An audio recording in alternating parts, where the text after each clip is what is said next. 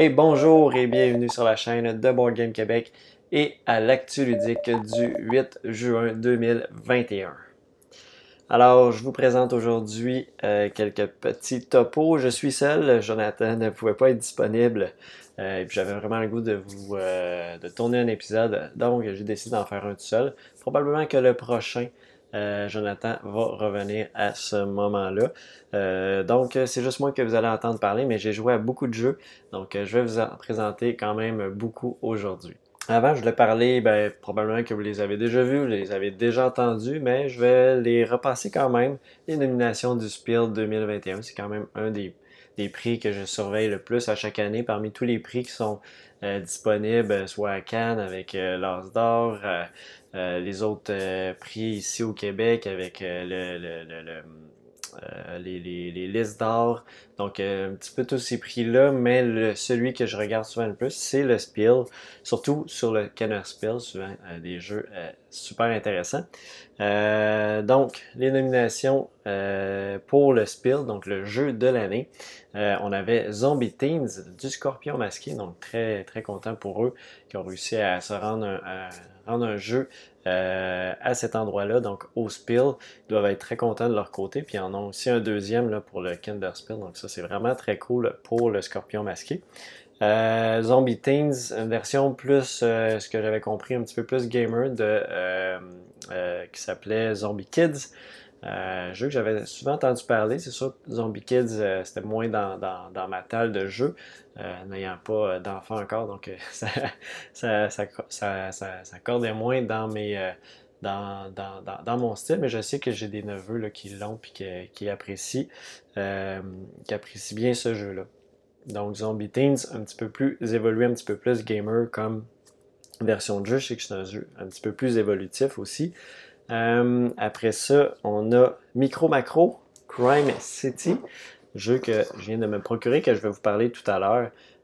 Très cool comme concept, une espèce de mélange de Où est Charlie et d'enquête, donc avec une espèce d'histoire évolutive sur une carte. Le concept est vraiment bien pensé, donc ça je vous en reparle tout à l'heure. Et puis The Adventure of Robin Hood, qui est un nouveau jeu du créateur de Andor, qui est un jeu narratif d'aventure, quoi qu'il est plus ou moins narratif là, mais d'aventure là, qu'on va faire différentes quêtes pour battre des monstres. Dans Robin Hood, je crois, ce que j'ai vu un peu, c'était une espèce de jeu avec un plateau, mais pas nécessairement de cases pour aller dessus. Donc, puis il y a des éléments à débloquer, donc une espèce d'aventure, encore une fois. Ça semble un concept très intéressant. J'ai hâte de voir ça. C'est pas arrivé encore ici au Québec. Donc, bien hâte de voir ça. Peut-être qu'en Europe, vous allez l'avoir avant nous, vu que c'est un jeu allemand.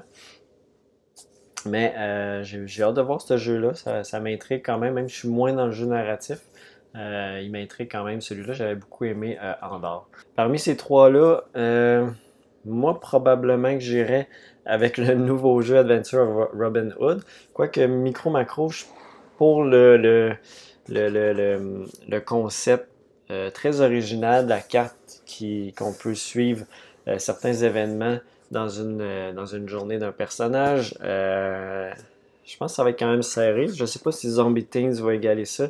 Je n'ai pas joué non plus, je connais un petit peu moins. Quoi qu'il y ait un système évolutif aussi, ça peut être... J'ai l'impression que ça va être quand même assez serré. Peut-être plus que le jeu allemand va remporter. Donc, j'ai bien hâte de voir ça. D'ailleurs, les résultats, on va le savoir le 14 juin. Donc, j'en reparlerai, c'est certain, dans le prochain Actu Ludique.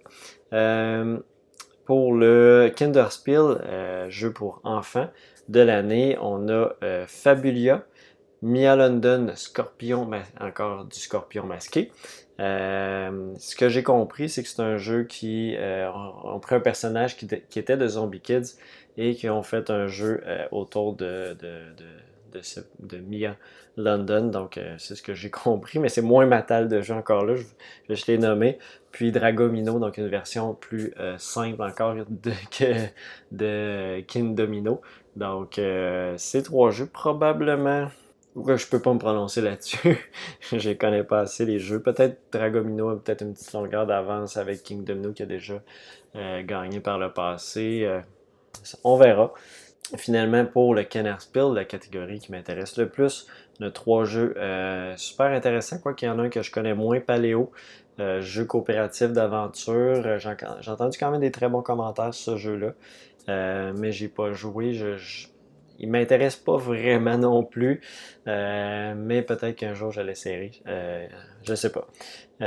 Par contre, les deux autres, Fantasy Realms, jeu que ça fait quand même longtemps qu'il est sorti ici au Québec, que j'ai essayé même avant la pandémie, fait que ça donne une petite idée. Je pense qu'il vient de sortir justement, édité en français ou en tout cas en version allemande probablement, là, vu que c'est les Spiel.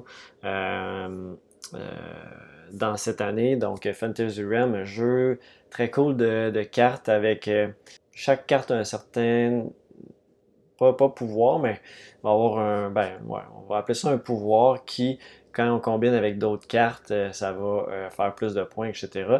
Puis on fait tout le temps un échange de cartes, si je ne me trompe pas, pour avoir tout le temps le même nombre de cartes, donc on essaie d'améliorer notre paquet de cartes et éventuellement faire plus de points avec ça à la fin de la partie. Puis c'est des parties qui jouent en 20 de minutes, 20-30 minutes. J'avais bien aimé ce concept de jeu-là de Fantasy Realms. Et le dernier, Les Ruines perdues de Narak, que j'ai essayé récemment là, sur BGA, sur Board Game Arena, avec Joe justement. Puis bien apprécié ce jeu-là, concept de deck building. Un deck building qui n'est pas il n'est pas super fort comme deck building. On va chercher quand même quelques cartes dans la partie, mais pas des tonnes non plus. Mais il y a quand même un aspect intéressant malgré tout dans cet aspect-là. Puis il y a du placement de travailleurs, il y a une piste aussi à monter d'exploration. Donc il y a plusieurs choses qu'on peut faire dans le jeu. Il y a des combats à aller faire. Le jeu il tourne bien, il y a un certain nombre... de rondes qu'on va jouer, je me trompe pas, je sais même plus, il me semble qu'il y a un certain nombre, avec les cartes qui vont sortir, ça déclenche la fin de la partie. Puis c'est ça, ça fait que c'est un mélange placement de travailleurs, un petit peu de deck building, avec les cartes qu'on va jouer, les cartes vont nous dire où est-ce qu'on va pouvoir aller, il faut jouer une carte pour aller à un certain endroit, donc... belle interaction entre les cartes et le placement de travailleurs pour les ruines perdues de Narak. Je dirais dans les trois, c'est embêtant vu que j'ai pas joué à Paléo. Probablement, les ruines perdues de Narak ont quand même fait beaucoup de vagues. Fantasy Realm, quand même moins, mais je trouvais le concept de Fantasy Realm quand même très bien aussi. C'est embêtant. Je serais pas surpris tant que ça de voir Fantasy Realm gagner par rapport à les ruines perdues de Narak. Je serais pas surpris de voir Fantasy Realm gagner, mais probablement les ruines perdues de Narak. Donc, on va voir tout ça le 14 juin. Puis après ça, moi, je vais vous en reparler, c'est sûr. Sinon, je vais parler aussi petit Kickstarter que j'ai vu passer. J'ai vu un jeu qui s'appelle Squaring Circleville. Le jeu, si vous allez voir ça, il n'est pas super beau. Je vais mettre le lien dans la description. C'est pas un jeu qui tape à l'œil. On est vraiment dans le jeu euro. C'est un éditeur Spielworks que j'ai d'ailleurs ici Arkwright là, qui va dans cette veine-là. Là. Ça fait pas mal dans ces couleurs-là. Là, si vous regardez les couleurs de Arkwright ici, ça s'en va dans ce style-là. Mais habituellement, il édite quand même des très bons jeux, Spielworks. C'est un jeu, dans le fond, de construction de ville. Déconstruction aussi. Donc, on va détruire des routes pour en construire d'autres. On va construire des bâtiments, etc. Puis, on a il y a une espèce de force de couleurs, une espèce de rondelle de couleurs où on se déplace pour augmenter notre force dans les différents districts de la ville. Concept de jeu qui a l'air vraiment bien. Par contre, il n'est vraiment pas donné. C'est un jeu à publication limitée en plus. Là, sur, on parle ici, il y a 700 copies disponibles pour 69 €. Donc ici, ben, si vous êtes en Europe, c'est quand même, ben, c'est 69 € quand même pour un jeu, 102 $ ici canadien. Puis il y a un shipping de 20 €. Donc ça remonte quand même cher pour un jeu du style. J'espère à quel point il va se retrouver par contre en boutique aussi, probablement éventuellement, mais c'est embêtant. Puis il sera sûrement pas donné non plus à ce moment-là. Puis qu'est-ce que je veux dire d'autre? Fait que ça, c'est un concept de jeu très intéressant. Il reste 12 jours à la campagne. Ça veut dire il va rester 9 jours là, quand vous allez voir la vidéo, en tout cas, si vous l'écoutez le 8 juin. Puis ils viennent d'atteindre leur financement. Là. Donc c'est pas un jeu qui a soulevé les foules, on s'entend, c'est pas le jeu le plus beau aussi visuellement, vous irez voir ça. De toute façon, je vais essayer de mettre une image, quelque chose. Puis, mais c'est ça, il a quand même réussi à atteindre son financement, donc il va être disponible. Ils n'ont pas cancellé la campagne non plus. Puis il y a un mode solo aussi, si ça vous intéresse. Donc un jeu de construction de ville solo, avec, je pense qu'il y avait différents automas à battre, donc semble très bien. Ce Squaring Circleville. Puis, je voulais parler un petit peu de... je pense qu'on en a parlé quand même beaucoup sur plusieurs plateformes, sur plusieurs chaînes aussi. Mosaic, A Story of Civilization. J'adore les jeux de civilisation. C'est un jeu qui est rendu à 822 000 au moment où je vous parle, avec presque 6 000 backers. Il reste 4 jours, fait qu'il va rester peut-être une journée ou deux quand vous allez voir ça, si vous l'écoutez le 8, encore une fois. Mais c'est un jeu que je suis pas certain encore. J'ai écouté un peu, je pense pas le backer, là. Je back pas beaucoup ces temps-ci. Je préfère des fois les acheter en boutique quand ça arrive, puis c'est pas, je suis pas si pressé que ça de les avoir, à moins que ce soit vraiment un jeu que...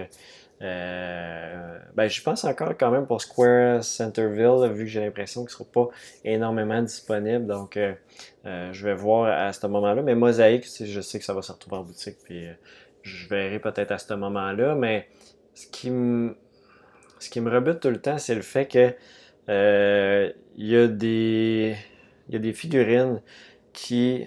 Puis là, j'essaie de me rappeler si on est obligé d'avoir les figurines... Toutes les petits... Ah non, c'est ça. Je pense qu'on n'est pas obligé de... Ah ben peut-être c'est moins pire dans ce cas-là. On dirait, j'ai l'impression que quand on ajoute trop de figurines dans un jeu de civilisation comme ça, je préfère que ce soit juste des petites tuiles de carton. Ça, on dirait que ça ajoute trop pour... Puis ça va ajouter au prix aussi, là. Je vais aller voir justement le pledge. On parle de 79 US. Donc 96 $ canadiens. Puis c'est la Premium Kickstarter Edition. Il n'y a pas l'air d'avoir d'autres choses. Sinon, de Colossus, c'est la Deluxe. Deluxe, probablement qu'elle a toutes les plastiques, etc. Fait que, ouais, ça serait la version de Sphinx à 79 US, donc 96 $ canadiens, qui serait peut-être plus pour moi intéressante, là, avec des petites tuiles de couleur en carton qui représentent les différents éléments. Donc, mais on dirait que c'est ce qui me fatiguait un peu, le fait que ce soit peut-être rapide comme jeu de civilisation. J'aime ça quand les jeux de civilisation, ça dure quand même à certains moments, qu'on a le temps de développer, pas que ça tombe à brut. Mais je vais voir, je sais pas encore, je vais peut-être regarder un petit peu plus en détail le jeu. Donc, à suivre pour Mosaic, A Story of Civilization. Donc, je vais y aller maintenant avec ce que j'ai joué récemment. Puis, je vais aussi vous parler tantôt des jeux que j'ai achetés aussi récemment. Un petit peu plus, même si j'ai joué déjà, là, je vais vous en parler un petit peu plus tard pour peut-être donner une petite première impression. Peut-être des jeux que j'ai un petit peu moins joué, effectivement. C'est certain. J'ai rejoué à It's a Wonderful World. Jeu toujours vraiment agréable à deux joueurs. J'ai jamais joué à plus que deux joueurs encore. C'est un jeu que j'ai hâte de voir justement, effectivement, à peut-être 3-4. Est-ce que encore là, il va y avoir plus de cartes qui vont rouler, donc le draft va être encore plus intéressant. Qu'à deux joueurs, il y a une petite, twist pour faire rouler un petit peu plus de cartes. Là, on va prendre 10 cartes, puis on en sélectionne 7, puis il y en a 3 qui vont sauter. Mais ça reste qu'au final, on passe peut-être la moitié du paquet. Donc, dépendant comment le paquet est mélangé, des fois, bon, on n'a pas toutes les cartes nécessairement qu'on aurait aimé voir passer. Mais bon, ça fait partie d'un jeu de draft et un jeu avec beaucoup de cartes en main. Mais le concept est tellement simple. On va sélectionner des cartes. Avec les cartes, on peut soit les défausser pour avoir la ressource, comme ça ici. Sinon, on va la construire. Cette carte-là qui va éventuellement nous produire d'autres ressources. Et il y a une phase de production de ressources qui est dans un certain ordre, qui est très intéressant parce que cet ordre-là peut vous permettre de justement éventuellement construire une carte et dans le même tour pouvoir produire ce qu'elle va produire parce qu'elle est dans la suite de la chaîne de production. Les majorités aussi pour le joueur qui en produit le plus va gagner des petits tokens qui valent des points. Puis au final, on essaie de développer un engine de production pour construire de meilleures cartes et éventuellement, au bout des 4 tours, avoir un dernier tour très fort avec des cartes qui vont valoir beaucoup de points. Puis aussi, on va essayer de combiner certaines cartes ensemble parce que certaines cartes vont valoir, mettons, 3 points par carte jaune. Si on en a un autre de même, ça nous fait 6 points par carte jaune, exemple. Donc, ça devient très intéressant de les combiner ensemble. Même chose pour les petits tokens de points. Ça aussi, on peut. Il y a des cartes qui vont donner un certain nombre de points pour des points additionnels pour ces marqueurs-là. Donc, très intéressant. Super beau combo. Jeu qui sort bien. Pas trop long à mettre en place. Donc, It's a Wonderful World. Jeu que je ressors à l'occasion et que j'aime bien ressortir. J'ai joué aussi à Seven Wonders Duel, mais le mode solo, donc seulement. J'ai joué 2 parties, il y en a une d'ailleurs que je vous ai présentée sur la chaîne. Si ça vous intéresse, vous pouvez aller voir ça. C'était le mode officiel du jeu. Donc, sur le site d'Asmodée, on avait dans le fond la version avec une petite, des petits trucs à imprimer. Par contre, j'ai joué. Il y a aussi une petite application là, qui existe pour jouer les cartes de Thomas. Et c'est très bien fait, donc ça permet de ne pas avoir imprimé ces cartes-là. Puis le Thomas est très bien fait. On a 4, je me semble que c'est 4 challenges différents, 4 ou 6 leaders à battre qui vont aller voler certaines cartes, bien évidemment. Et ils vont aussi construire ces cartes-là. Et ils vont faire des points à la fin de la partie. Donc, ils vont aussi être axés sur le militaire, axés sur la victoire scientifique. Donc, ils sont vraiment bien faits comme un joueur contre qui on se bat. C'est sûr qu'on sait... non, c'est quand même difficile de prévoir exactement quelle carte il va aller chercher. Donc, il faut prendre des chances à l'occasion. On sait un petit peu le deck est fait de quoi. Donc, et sur quelle carte il focus aussi. Donc, on peut aussi quand même interagir avec lui de cette façon-là. Donc, vraiment un très beau mode solo pour Seven Wonders Duel. Je vous le recommande si vous aimez ce jeu-là. Vous n'avez pas essayé le mode solo, là. Je pense que ça vaut vraiment la peine d'aller jeter un coup d'œil puis de l'essayer. Comme je dis, il y a une petite application, donc même pas besoin d'imprimer de carte. Vous pouvez juste imprimer les règles au pire ou même les avoir juste sur votre ordi. Ça va être parfait.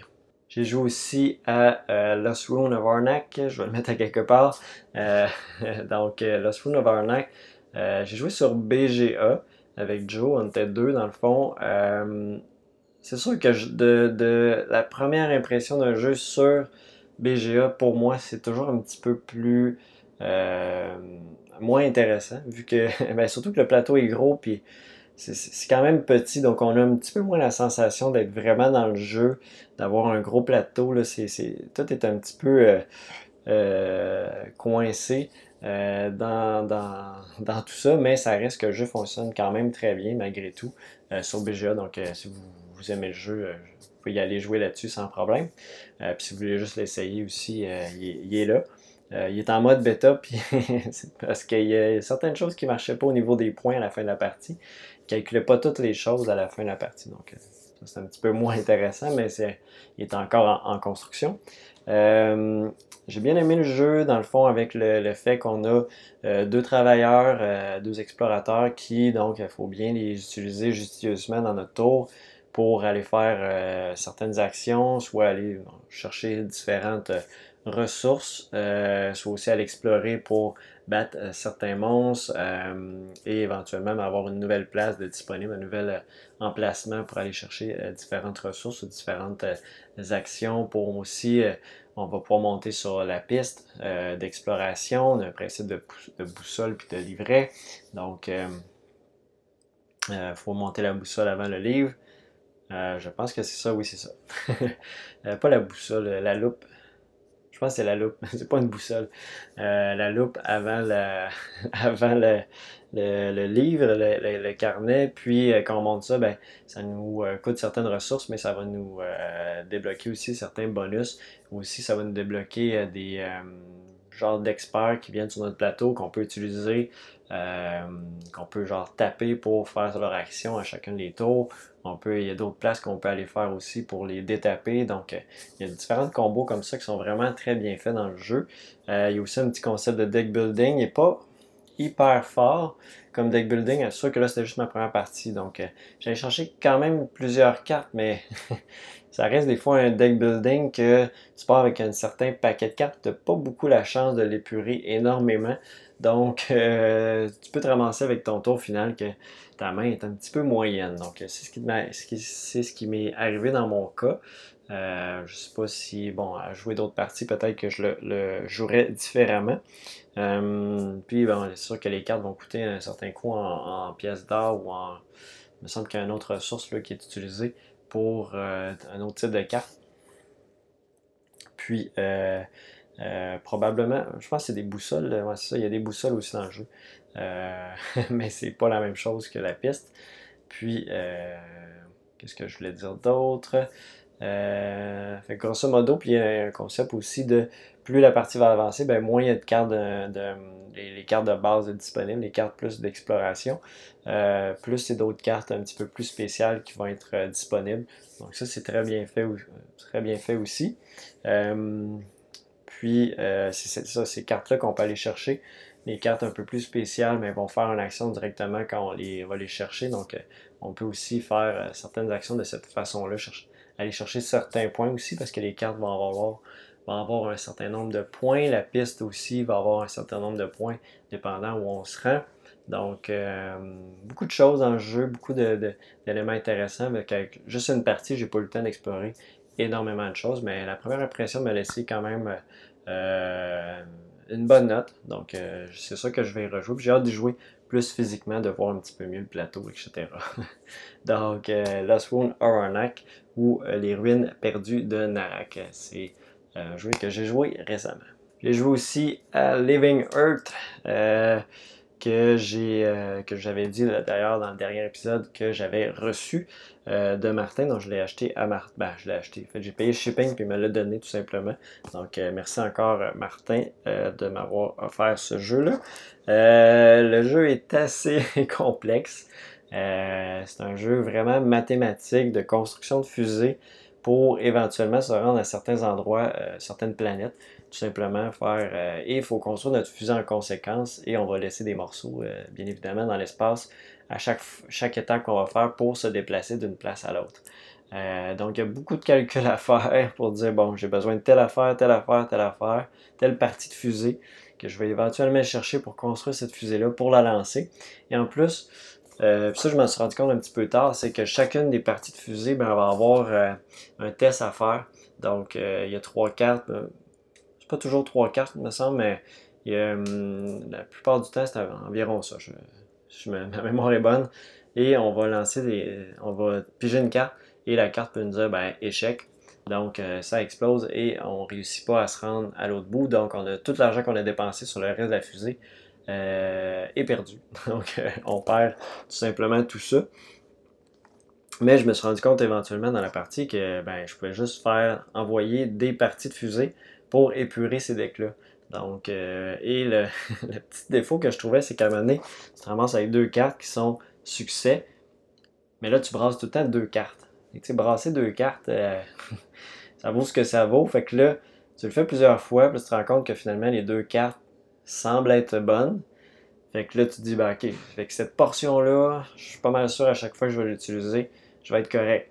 Fait que tu finances un peu, parce que tu as un certain montant à chaque round pour financer à chaque année, là, ça joue sur un certain nombre d'années, tu vas avoir un certain nombre d'argent pour financer ces lancements de parties de fusées juste pour les roder un peu, hein, comme on pourrait dire. Puis, être sûr que quand tu vas faire des plus longues expéditions, bien, tu vas être correct. C'est sûr qu'en solo, là, je l'ai déjà joué en solo, il n'y a pas l'espèce de course à l'espace ou la course aux objectifs. Le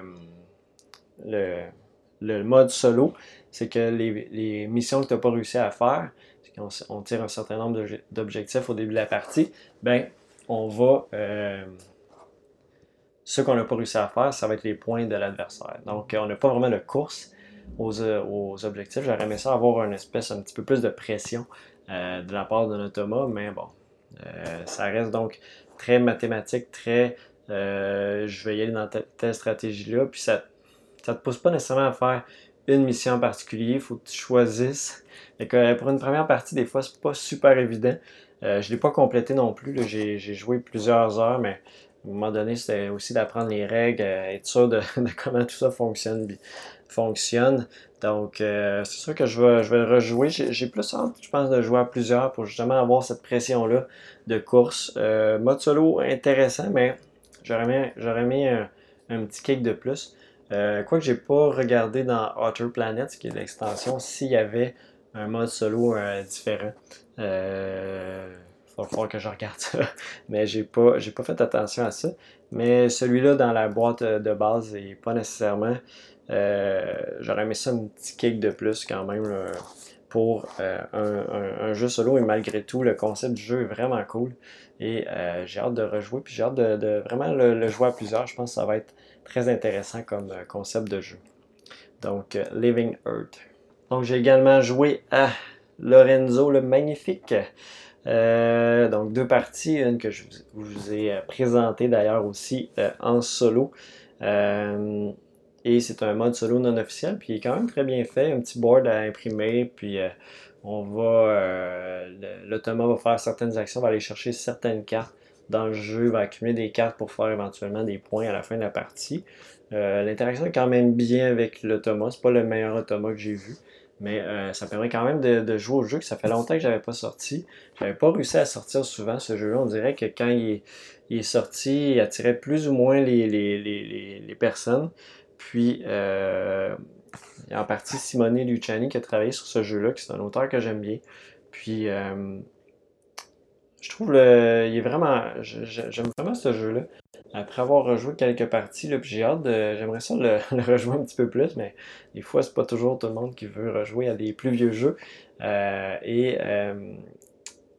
un concept intéressant de dés qui, pour tous les joueurs, on va lancer 3 dés de couleur et ça va donner la force des travailleurs. Donc, un dé orange va avoir telle valeur, un dé noir et un dé blanc. Puis, donc les travailleurs qu'on va utiliser pour aller chercher les différentes cartes, soit des personnages, soit des bâtiments, soit des engins de production. Par la production, il y a une espèce d'engine building aussi à faire. Et tout ça qu'on va aller chercher va dépendre des valeurs de dés qu'on a, qui ont été tirées au début de la partie. Donc, les petits dés vont...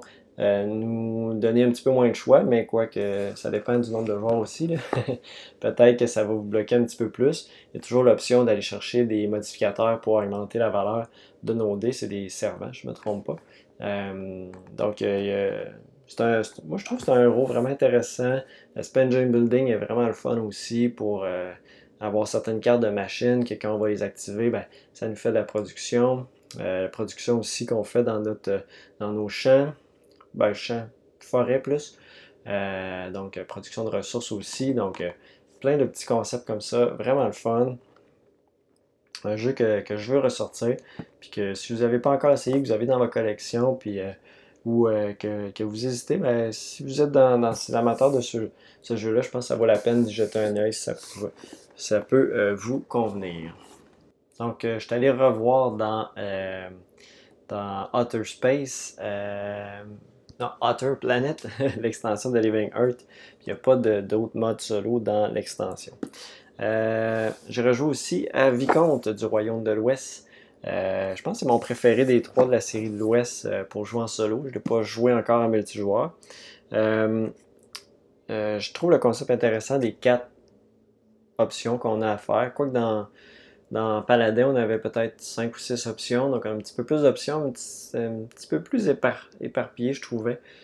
Quoi qui était quand même intéressant aussi, Paladin, avec le concept de travailleurs qu'on mettait à certains endroits pour augmenter diminuer le nombre de bonhommes qu'on avait à mettre pour faire les actions.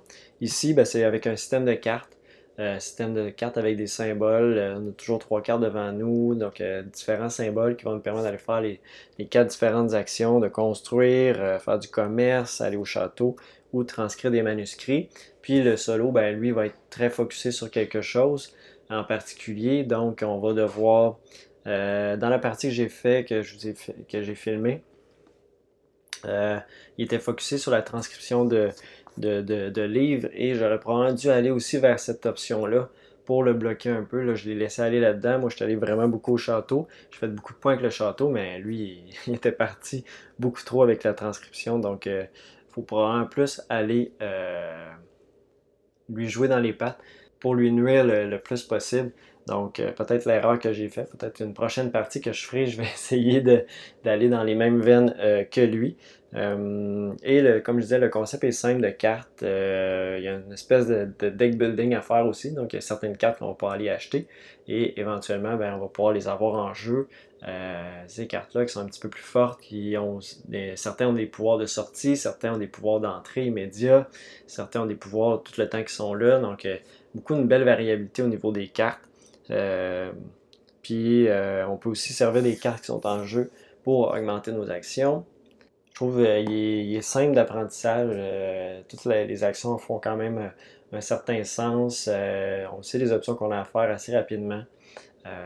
Donc un peu comme tout, pas mal la série du Royaume de l'Ouest, mais lui j'ai un petit faible un petit peu plus pour celui-là, peut-être avec le plateau rond, je sais pas, modulable, tout échangeable. Donc Vicomte du Royaume de l'Ouest, c'est un jeu que j'ai rejoué récemment. J'ai essayé aussi la bête sur une petite boîte, mais la bête en longueur de jeu, D&D at Omaha Beach, jeu solitaire par excellence, jeu de guerre solitaire par excellence. C'est effectivement un jeu qui peut faire peur à la lecture des règles. C'est des règles très... si je vous montre rapidement, là, je pense que ça vaut la peine que je vous montre à quoi peut ressembler des règles de ce genre de jeu-là. Là, c'est très écrit petit.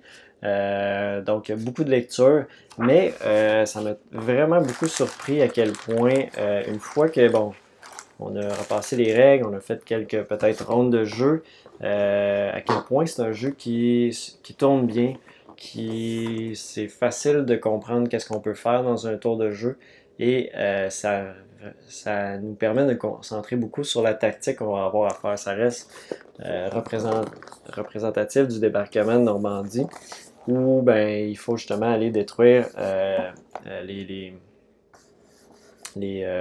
les artilleurs allemands, les machine guns, on pourrait appeler ça de même, qui sont sur un peu le top de la plage, et donc il faut se rendre là. Donc quand on est sur la plage, ce qui est le fun, c'est qu'on a tout le temps un nombre d'actions dépendant du côté est ou ouest de la plage.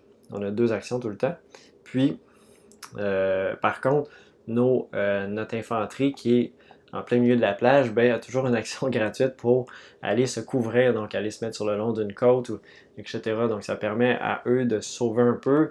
Nos tanks, par contre, ou nos autres unités qui ne sont pas de l'infanterie, elles vont être un petit peu plus à découvert, donc souvent se font frapper assez rapidement. Donc différentes positions sur le plateau qui vont nous dire si on est plus à découvert ou vraiment, là, totalement, si on est bien caché aussi, un petit peu tout ça. Donc, on essaie d'aller se positionner, puis placer aussi notre artillerie pour réussir justement à attaquer les différents canons, différentes bases allemandes à détruire en début de partie. Parce que le jeu va se dérouler sur 32 tours de jeu. Par contre, il y a un premier 16 tours de jeu qu'on peut seulement faire comme premier scénario. Et il y a un certain nombre de points de victoire attribués, là, dépendant si on détruit, si on contrôle certains endroits stratégiques allemands. Donc une fois qu'on a passé ces 16 premiers tours-là, si on a atteint un certain nombre de victoires, donc un certain contrôle, on peut continuer la partie, sinon on est obligé d'arrêter. Moi, j'ai joué peut-être 5-6 heures, ceux qui avaient de l'apprentissage au début, etc., un petit peu de retour dans les règles, mais j'ai fait 12 tours de jeu, mais je voyais que sur les 4 prochains tours, je n'étais pas capable d'aller faire le nombre de points requis, donc j'ai arrêté la partie quand même, j'avais pas le temps d'aller plus loin que ça, mais j'ai vraiment découvert un jeu super, que j'ai hâte de rejouer. C'est sûr que ça prend du temps, on s'entend. Je ne ferai pas une partie en bas de première partie, ça va être 5-6 heures juste pour faire les, les premières étapes. Il y a un scénario un petit peu plus court qu'on peut juste jouer le côté est de la plage, qui va quand même nous prendre un certain temps pareil, là, peut-être un 3-4 heures. Donc il faut avoir un certain temps devant nous, mais vraiment très cool.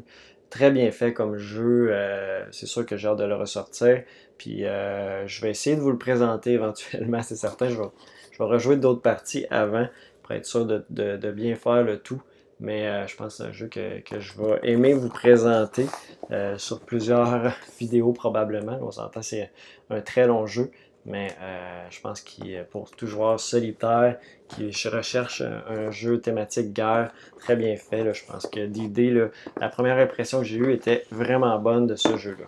J'ai refait aussi un scénario de Unlock. Donc la dernière fois, je vous avais parlé du premier scénario ici, de cette boîte-là, de Epic Adventure. Là, on a fait le scénario du milieu avec les dragons. Je l'ai moins aimé, ce scénario-là. On dirait qu'il focusait beaucoup sur un truc en particulier. Il y avait des concepts intéressants, mais il y a un truc en particulier qu'on savait que c'était ça qu'il fallait faire, mais on avait de la misère un peu avec, puis on dirait que vers la fin, on était un petit peu tanné de ce scénario-là. Les 7 épreuves du dragon. C'était quand même bien malgré tout, mais je sais pas, c'est pas un scénario que j'ai apprécié plus que ça. Certaines énigmes étaient le fun, mais je suis pas encore convaincu avec le Unlock, avec le système de cartes, d'addition, de chiffres. Des fois, tu te dis, ben, additionner ça ensemble, probablement que ça va fonctionner, mais pas nécessairement non plus. C'est un petit peu bloqué, puis t'es pas trop sûr. On a quand même utilisé beaucoup d'indices, parce que des fois, on était juste, on a ça, mais on sait pas trop ce qu'on s'en va avec ça. Mais malgré tout, c'était quand même bien pareil. Puis c'est ça, j'ai hâte de voir le troisième scénario qui va être plus difficile. Ça monte en difficulté. J'ai hâte de voir si on va s'arracher encore plus les cheveux de sur la tête. Donc je vais terminer ça avec mes 5 derniers achats. Donc un que je vous en ai déjà parlé, j'ai déjà fait une vidéo sur la chaîne, c'est Bonfire. C'est la dernière partie solo que je vous ai présentée, jeu de Stefan Feld, qui est, là j'ai juste joué encore en solo. C'est un jeu que j'ai hâte de jouer à plusieurs. Le solo m'a pas impressionné plus que ça. Il était bien, mais j'avais l'impression que la variabilité dans ses points va être dans un certain range, mais ça ne bougera pas beaucoup. Donc, à un certain moment, quand on va atteindre un certain nombre de points, une certaine capacité à faire un certain nombre de points dans une partie, ben, on va le battre quand même régulièrement. Il y a quand même un système d'handicap pour justement pallier à ça, le fait qu'on part avec un certain nombre de points d'avantage et plus on va gagner de parties, ben, c'est l'automat qui va partir avec un certain nombre de points d'avantage, mais c'est pas le système d'handicap, c'est pas nécessairement le meilleur système solo pour. C'est un peu pour pallier un problème, probablement, du solo, qui fait qu'il va tout le temps donner probablement un même nombre de points. Le fait qu'on va déclencher la fin de partie plus rapidement va être très avantageux pour nous. Même si on ne fait pas nécessairement beaucoup de points, ça va être la meilleure façon que le Thomas fasse moins de points. Malgré tout, concept intéressant dans le jeu de portail, avec des couleurs, donc avec des feux. Des bonfires qu'on va allumer de notre côté. Il y a le grand feu aussi à allumer également. Des concepts intéressants de roulettes, pour avoir différentes actions, aller chercher des portails. Portails qu'on va partir d'un côté du plateau, tandis que les chemins, on va les partir de l'autre côté. Donc on essaie de rejoindre tout ça pour faire des liens, pour amener nos gardiens dans les différents portails, pour donner des points. Donc beaucoup de façons différentes de faire des points dans le jeu. Il y a aussi des îles à aller explorer, aller faire des offrandes pour aller chercher justement les objectifs qui vont devenir, une fois qu'on les a fait, des feux. Donc, il y a un lien entre tout ça quand même, ça se tient. Le concept aussi de plateau avec des petites tuiles qu'on va placer pour aller chercher les petites tuiles d'action qu'on va pouvoir utiliser par la suite. Ça aussi, c'est très bien. Il y a donc une optimisation à faire de notre côté au niveau de ces petites tuiles-là. Puis celles qu'on n'utilise pas à la fin de la partie, ben, nous donnent des points. Donc, il y a un concept de carte aussi, à aller chercher des nains. Il y a des nains maîtres et des nains des experts qui eux vont nous donner des pouvoirs spéciaux dans la partie, tandis que les autres vont nous donner des points de fin, pas de fin de partie en fait, c'est dès qu'on va les chercher, ça nous donne un certain nombre de points, dépendant de l'objectif qui est écrit sur la carte, et tout ça donc pour dans une thématique très bien, mais qui n'est pas nécessairement super ressentie malgré tout. Ça reste un jeu de mécanique de je vais faire ça pour faire tel point, etc. Donc Bonfire, c'est un jeu que j'ai acheté récemment. J'ai acheté aussi Super Skill Pinball 4-Cade, que si vous avez écouté mon dernier top 10 de Roll and Write, il était très bien classé. Ça fait vraiment pas longtemps que je l'ai, mais j'ai tout de suite tombé en amour avec ce jeu-là. J'ai hâte de rejouer d'autres parties. Pour l'instant, j'ai essayé Carnival et Cyberhack. Je vais vous présenter aussi une partie en solo très bientôt. Et concept vraiment simple de machine à boules. On lance les dés, on prend un des dés pour aller à certains endroits sur le plateau. Il y a différentes zones, donc notre balle, il faut qu'elle tombe tout le temps. Par contre, on a les flippers en bas pour remonter notre balle. Il y a des mini-games aussi à partir de Cyberhack à débloquer pour sortir un peu de la machine à boules standard, puis après se faire un petit mini-game qui va nous donner beaucoup de points. Si on réussit à faire ce qui est demandé. Il y a des bonus à débloquer aussi quand on tape sur certains petits éléments dans le bas du plateau. Donc 4 machines à boules différentes. Très cool, on se sent vraiment dans une machine à boules. Les seuls petits points peut-être un petit peu plus négatifs, c'est quand on est dans des bumpers et on est pogné dedans. En fait, pogné dedans parce qu'on veut faire des points, ben c'est... On bouge, tac, ça fait un point, il faut le cocher, tac, il faut le cocher, ça fait un point. Fait que des fois, ça peut peut-être étirer un peu les parties. J'ai l'impression quand on joue à vraiment beaucoup de monde, quelqu'un qui va faire un 400 points, ça va prendre plus de temps que quelqu'un qui va juste faire 100 points. Donc peut-être cette différence-là, j'ai hâte de voir à plusieurs... J'ai joué à 2 joueurs, puis les parties ont quand même bien pas trop différent sur la fin. Par contre, nos points se ressemblaient. Je pense 150 à 130 points. Par contre, j'ai l'impression qu'une partie que, par exemple, mon Cyberhack que j'ai joué toute seule, j'ai fait 350 points. Parce que j'ai été dans les mini-games, j'ai réussi à vraiment faire beaucoup de points dans les mini-games. Mais si j'avais joué avec quelqu'un, ben, probablement qu'il y aurait quelqu'un qui n'a pas réussi à rentrer dans les mini-games. Ou peut-être que de son côté, ben, ça l'aurait stagné un petit peu plus. J'ai hâte de voir qu'est-ce que ça va donner à peut-être 4 joueurs éventuellement, mais j'ai l'impression que c'est plus un jeu qu'on veut jouer en solo pour comme une machine à boules tout simplement. Donc réussir à faire beaucoup de points. Donc Super Skin Pinball 4-Cade, je vais vous en reparler, c'est certain, parce que je vais y rejouer, ça c'est sûr. J'ai cédé aussi sous la pression médiatique, pas médiatique, mais la pression de beaucoup de monde en parle, de Under Falling Skies. C'est pas un thème qui m'attirait beaucoup au départ, l'espèce de thématique de jeu vidéo où on avait des vaisseaux qui nous attaquaient puis qu'on essayait de les détruire. Par contre, dès que j'ai joué à ce jeu-là, j'ai fait « Ok, ouais, on a vraiment quelque chose de vraiment le fun. » Avec les dés, placement de dés d'une certaine façon. Et un petit peu de construction d'engins. On va creuser notre base pour éventuellement débloquer des trucs plus intéressants. Mais on n'est pas nécessairement obligé de débloquer au complet pour réussir une partie non plus. On va timer ça aussi avec... Il faut déplacer les... les vaisseaux pour les placer sur les endroits qu'on peut les détruire. On essaye vraiment d'éviter les petits pièges sur le plateau. Les plateaux sont modulables aussi, donc on peut les flipper pour augmenter la difficulté. Il y a un mode campagne aussi que j'ai pas encore essayé, j'ai juste joué 2 parties. Pour l'instant, je l'ai acheté la semaine passée. Puis, vraiment des... Puis il y a tout le temps le plateau là, qui descend, le mothership, donc qui vient vous attaquer. Qui veut vous attaquer éventuellement.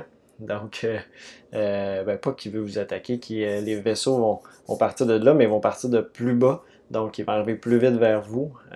Puis le concept, c'est que nos valeurs de dés, c'est le nombre de cases qui vont descendre. Donc, plus on utilise des gros chiffres, plus c'est intéressant pour nous, mais moins c'est intéressant aussi parce que les vaisseaux vont descendre plus vite. Donc, si on réussit au moins à les descendre sur des cases d'explosion, là, ça va être très intéressant parce qu'on va peut-être pouvoir les faire exploser. Donc, c'est moins grave de les faire descendre beaucoup. Donc, il y a tout ce ballon-là à faire dans notre partie. Vraiment un jeu qui m'a agréablement surpris et que je vais vous reparler, c'est certain, parce que je vais vous présenter aussi une partie solo, même si j'ai vu que Martin en a fait une tonne de la zone. Je vous le présente quand même, j'ai le goût de vous présenter aussi une partie qui va être victorieuse. Petite blague pour Martin, mais donc c'est bon. Under Falling Skies, je vais vous présenter ça, c'est certain, prochainement. Comme je vous ai dit tantôt, j'ai acheté Micro Macro Crime City. Petit jeu avec une belle carte que vous voyez ici. Très grande carte en noir et blanc. Donc on va suivre l'aventure de différents personnages et faut résoudre les crimes, les différentes enquêtes qui ont lieu. On se fait poser des questions. En fait, on peut jouer de différentes façons. Soit on va suivre les différentes cartes noires qui nous disent pourquoi telle chose est arrivée, etc. Fait que là, tu essaies de répondre à cette question-là en trouvant l'endroit sur la carte qui répond à la question. On peut aussi augmenter la difficulté en ne mettant pas en regardant pas ces cartes-là jusqu'à temps d'être sûr d'avoir résolu l'enquête principale. Il nous demande pourquoi telle personne est morte ou quelque chose comme ça. Et après ça, ça va nous donner, on peut répondre à toutes les questions dans ordre. Donc ça aussi, c'est assez intéressant. Pour l'instant, je vous dirais, on a fait des scénarios de niveau 1 à 4, on n'a pas fait de 5 encore. Ça a été relativement rapide et simple. Ça dit 15 à 45 minutes, là, notre plus long, ça a peut-être été 20 minutes pour un scénario 4. Ça, c'est pour des joueurs âgés de 10 ans et plus. On était 2, mais on trouvait quand même assez rapidement. Les différents éléments, mais j'ai trouvé le concept vraiment cool. Puis j'ai hâte de faire les autres parties. Je pense que c'est un jeu qui va se terminer quand même assez rapidement, mais je pense qu'on va avoir quand même beaucoup de fun avec Micro Macro Crime City. Je termine avec mon dernier achat qui est Dune Imperium. C'est pas un jeu que la thématique m'intéressait, mais j'avais entendu beaucoup parler de beaucoup de bien. Puis j'hésitais entre ça et Lost Ruins of Arnak que j'ai déjà essayé, qui n'était pas disponible dans le magasin proche ou que je voulais acheter d'autres jeux en même temps. Puis lui était disponible, puis on me disait que c'était quand même, il y avait des ressemblances quand même avec Lost Ruins of Arnak. Puis effectivement, c'est un jeu qu'on va avoir un deck building un peu plus présent dans celui-ci par contre. J'ai essayé juste une partie, puis c'est en solo. Mais la partie va être un petit peu plus longue où on va avoir accès à l'option d'acheter beaucoup plus de cartes dans le jeu. Et justement, notre deck va rouler un petit peu plus. C'est pas énorme non plus comme deck building. Puis, il y a aussi du placement de travailleurs. Donc, on a différentes pistes. On va monter notre influence dans les différentes maisons de Dune. C'est en montant dans ces différentes pistes-là, on va avoir des points de victoire qu'on va gagner. On va gagner aussi des alliances avec ces maisons-là. Puis, la partie déclenche dès qu'un joueur a 10 points de victoire. À ce moment-là, on regarde, il y a des cartes, des cartes d'intrigue qui peuvent nous donner des points de victoire. Mais sinon, après ça, lui qui a le plus de points va gagner la partie. Donc, c'est un déclenchement qui est fait de cette façon-là. Ou, si les cartes, il y a des conflits aussi qu'on va avoir dans la partie, des combats entre les factions et non contre des créatures dans Lost Ruins of Arnak. Donc, petite différence à ce niveau-là. Donc, c'est vraiment contre les autres joueurs qu'on va avoir l'interaction de combat. Mais sinon, on va aller dans différents endroits sur le plateau pour économiser des ressources. Différents endroits vont nous coûter des cartes. Donc, c'est le même principe que le Lost Ruins of Arnak, où on va devoir utiliser une carte pour aller à un certain endroit sur le plateau. C'est le même principe ici, on a différentes icônes. Donc, les cartes qu'on va aller chercher dans le deck building vont être utiles selon les icônes qu'on va aller pour aller soit dans les maisons, influencer, gagner de l'influence et gagner aussi des ressources en même temps, mais aussi sur le plateau pour gagner différentes ressources également. Donc, on a de l'épice, c'est vraiment les combats des épices dans Dune, l'argent et puis l'eau aussi qui est très rare. Les automas sont très bien faits, très faciles à gérer. Il y a un petit deck d'automas qui leur dit tel endroit, tel endroit. Puis, quand ils accumulent des ressources aussi, mais un certain nombre de ressources, ils vont gagner des points à chaque fois qu'ils ont un certain nombre. Donc, le combat est assez intense. J'ai joué à un niveau normal et j'étais pas si loin que ça. J'avais réussi à me rattraper dans la partie, mais j'étais encore quand même à quelques points de me rendre. On s'entend qu'il y a 10 points. Hein, fait que j'étais à 8 et le vainqueur finit à 11 points. Donc, j'avais pris quand même un petit peu de retard dans la partie. Et justement, les combats sont le fun aussi avec l'automa. Facile à gérer. Et on envoie, on n'est pas obligé d'envoyer des combattants à chaque combat, parce qu'il y a des combats à chaque tour, à chaque ronde de jeu. Donc c'est un petit peu à nous décider si on garde nos combattants pour une prochaine ronde.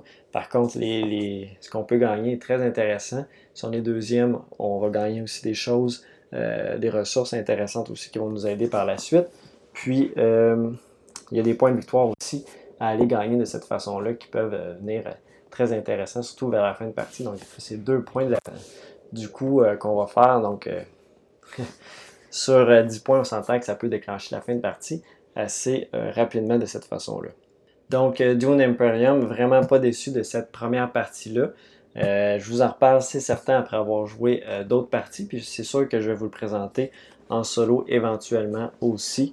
Jeu qui a très bien tourné, puis probablement, j'imagine, dans le prochain mois, d'ici le prochain Actu Ludique, je vais peut-être avoir la chance de rejouer avec des joueurs en vrai.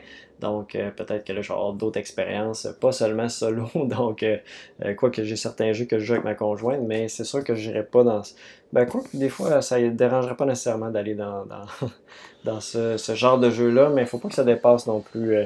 une heure et demie, là, ça commence à être trop long. Donc, je garde pour moi ces jeux-là un petit peu plus longs. Donc, ça fait pas mal le tour de ce que je voulais vous présenter aujourd'hui dans cette actu ludique-là. J'espère que vous avez apprécié. Un petit retour en solo pour ce actu ludique-là. Beaucoup de jeux que je vous ai présentés. J'espère que vous avez pris des notes et qu'il y a certains jeux qui vous intéressent. N'hésitez pas à commenter en bas de la vidéo, peut-être me dire c'est quoi vous avez acheté récemment. Tiens, allez-y avec ça. J'aimerais ça savoir ça, puis un petit peu vos impressions, peut-être par rapport au jeu que j'ai parlé aujourd'hui. Donc, sur ce, je vous remercie beaucoup. Allez vous abonner aussi à la chaîne. C'est pas encore fait, c'est toujours le fun d'avoir des nouveaux abonnés. Et sur ça, on se revoit très bientôt. Bye bye!